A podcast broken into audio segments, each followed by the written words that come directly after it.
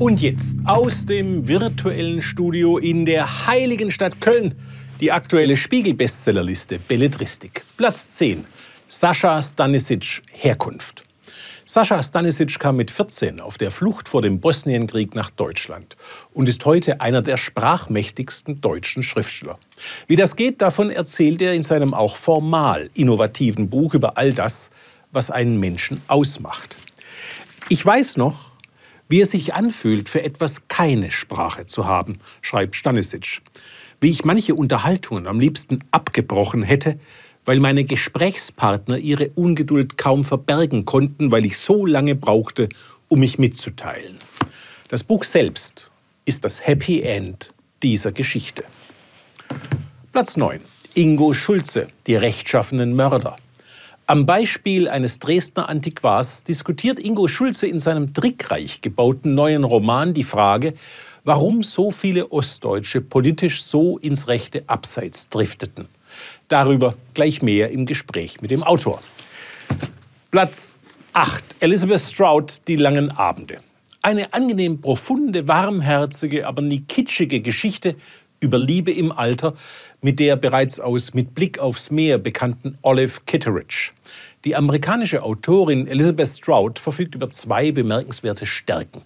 Sie kann glaubhafte Charaktere zeichnen und sie vermag diese Charaktere in eine Handlung einzubetten, die einen unwiderstehlichen Sog erzeugt. Kluge, plausible und intelligente Unterhaltung. Platz 7. Lucy Riley, die Sonnenschwester. Im Vergleich zu Elizabeth Stroud nimmt sich Lucy Riley aus wie ein Morchelsoufflé zu einer Tiefkühlpizza. Frustrierend ist die Dummheit, die Lieblosigkeit und die Abgeschmacktheit dieser Romanreihe um sieben Schwestern, die nach dem Tod ihres Adoptivvaters ihre Herkunft zu klären versuchen, diesmal mit einem internationalen Modemodel als Heldin. Von deren Drogen- und Alkoholsucht und Friseurproblemen zu lesen, ist etwa so aufregend wie einen Weltrekordversuch im Pfahlsitzen zu verfolgen. Platz 6. John Grisham, Die Wächter. John Grisham kann als Thriller-Autor Stephen King etwa nicht das Wasser reichen. Seine Charaktere sind flach, seine Plots hölzern, seine Methoden zur Spannungserzeugung grob. Dennoch kann das auch Grishams neuem Buch um einen auf Wiederaufnahmeverfahren von Insassen in Todeszellen spezialisierten Anwalt in seiner Substanz nicht beschädigen. Und das liegt an dem einfachen Grund, dass die Substanz von Grishams Bestsellern aus der Retorte nicht innerhalb, sondern außerhalb dieser Bücher liegt. Will sagen, nicht in Grishams Fiktion, sondern in der Realität der US-amerikanischen Justiz. Platz 5. Pascal Mercier, Das Gewicht der Worte. Pascal Mercier kommt aus der Siegfried Lenz Schule des Erzählens. Seine Devise lautet Doppelt genäht hält besser, lieber alles dreimal laut aussprechen als einmal zart andeuten. Das führt zu bräsiger Biederkeit. Wer sich daran nicht stört, den wird Merciers neuer Roman zum Nachdenken bringen und gut unterhalten. Es geht um einen Übersetzer und Verleger, der nach 77 Tagen mit einer Todesdiagnose sein Leben neu geschenkt bekommt und nun versucht, sich darüber klar zu werden, ob er sich als Mensch verfehlt oder das Potenzial seiner Individualität ausgeschöpft hat. Platz 4, Monika Helfer, Die Bagage.